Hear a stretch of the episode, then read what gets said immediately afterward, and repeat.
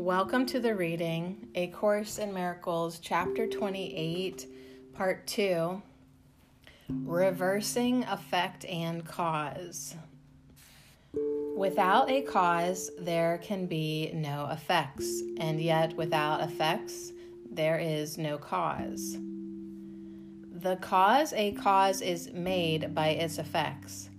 The Father is a Father by his Son Effects do not create their cause, but they establish its causation. Thus, the Son gives fatherhood to his Creator and receives the gift that he has given him. It is because he is the God's Son that he must also be a Father who creates as God created him. The circle of creation has no end. Its starting and its ending are the same. But in itself, it holds the universe of all creation without beginning and without an end. Fatherhood is creation. Love must be extended. Purity is not confined. It is the nature of the innocent to be forever uncontained, without a barrier or limitation. Thus is purity not of the body, nor can it be found where limitation is. The body can be healed by its effects, which are as limitless as is itself, yet must all healing come about because the mind is recognized as not within the body and its innocence is quite apart from it, and where all healing is. Where then is healing? Only where its cause is given its effects. For sickness is a meaningless attempt to give effects to causelessness and make it be a cause. Always in sickness does the Son of God attempt to make himself his cause and not allow himself to be his Father's Son. For this impossible desire, he does not believe that he is love's effect and must be caused because of what he is. The cause of healing is the only cause of everything. It has but one effect. And in that recognition, causelessness is given no effects and none is seen. A mind within a body and a world of other bodies, each with separate minds, are your creations, you, the other mind, creating with effects unlike yourself.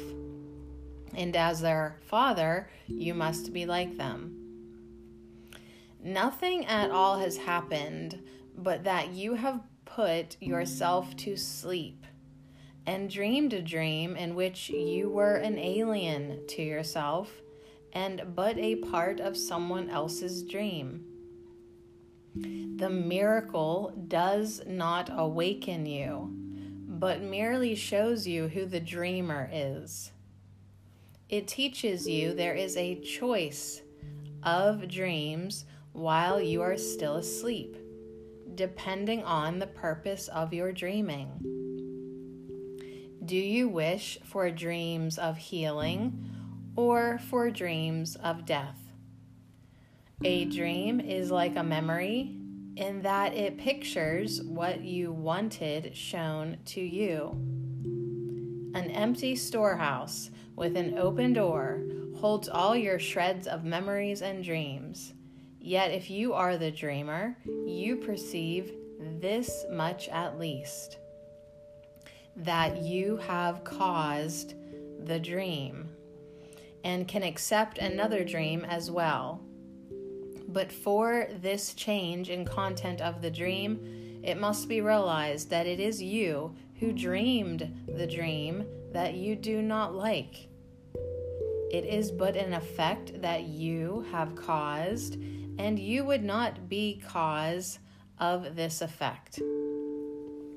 In dreams of murder and attack, are you the victim in a dying body slain? But in forgiving dreams, is no one asked to be the victim and the sufferer? These are the happy dreams, the miracle exchanges for your own. It does not ask you make another, only that you see you made the one you would exchange for this. This world is causeless, as is every dream that anyone has dreamed within the world. No plans are possible, and no design exists that could be found and understood. What else could be expected from a thing that has no cause? Yet, if it has no cause, it has no purpose. You may cause a dream, but never will you give it real effects. For that would change its cause, and it is this you cannot do. The dreamer of a dream is not awake, but does not know he sleeps. He sees illusions of himself as sick or well, depressed or happy, but without a stable cause with guaranteed effects. The miracle establishes you dream a dream and that its content is not true. This is a crucial step in dealing with illusions. No one is afraid of them when he perceives he made them up. The fear was held in place because he did not see that he was author of the dream and not a figure in the dream. He gives himself the consequences that he dreams he gave his brother, and it is but this the dream has put together and has offered him to show him that his wishes have been done. Thus does he fear his own attack, but sees it at another's hands. As victim, he is suffering from its effects, but not their cause. He authored not his own attack, and he is innocent of what he caused. The miracle does nothing but to show him that he has done nothing. What he fears is cause without the consequences, that would make it cause. And so it never was. The separation started with the dream the father was deprived of his effects and powerless to keep them since he was no longer their creator. In the dream, the dreamer made himself, but what he made has turned against him taking on the role of its creator as the dreamer had.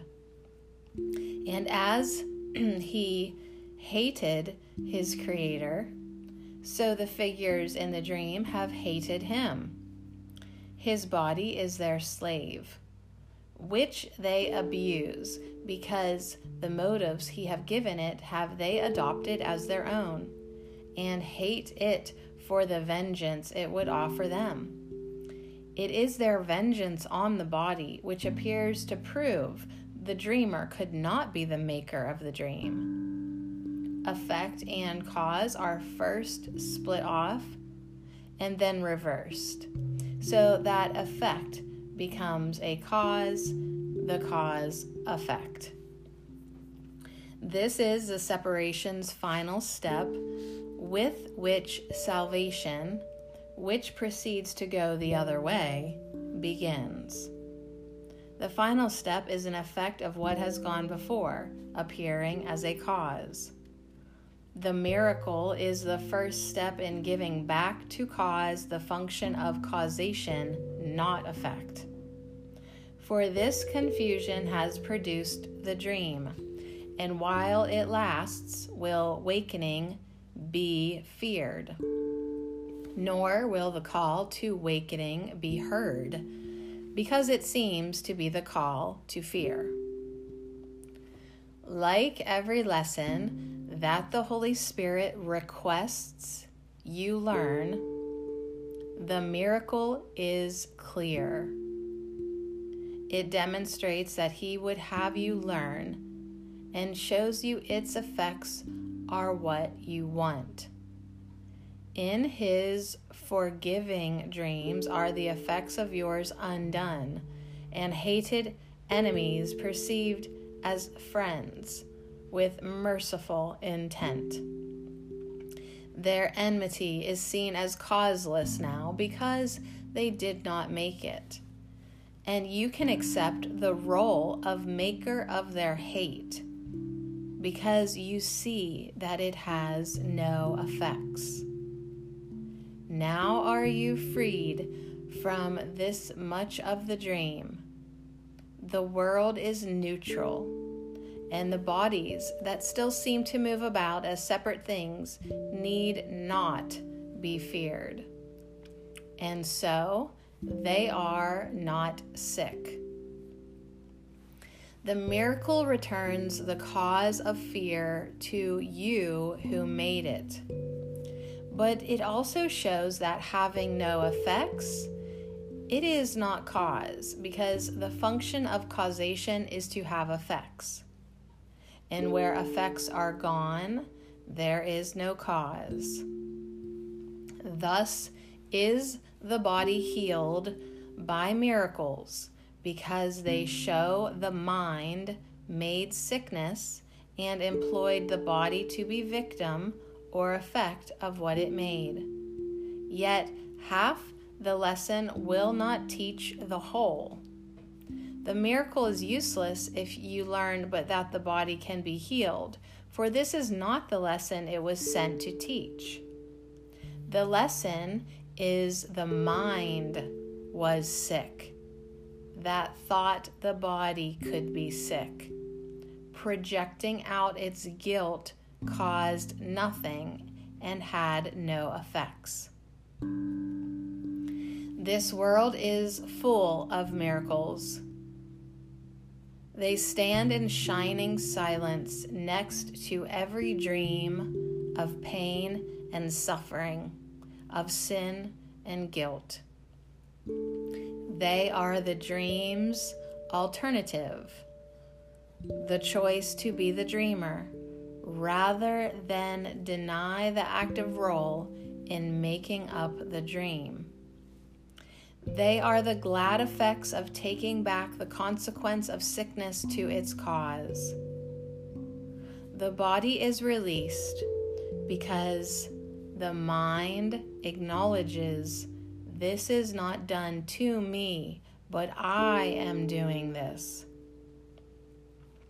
And thus the mind is free to make another choice instead.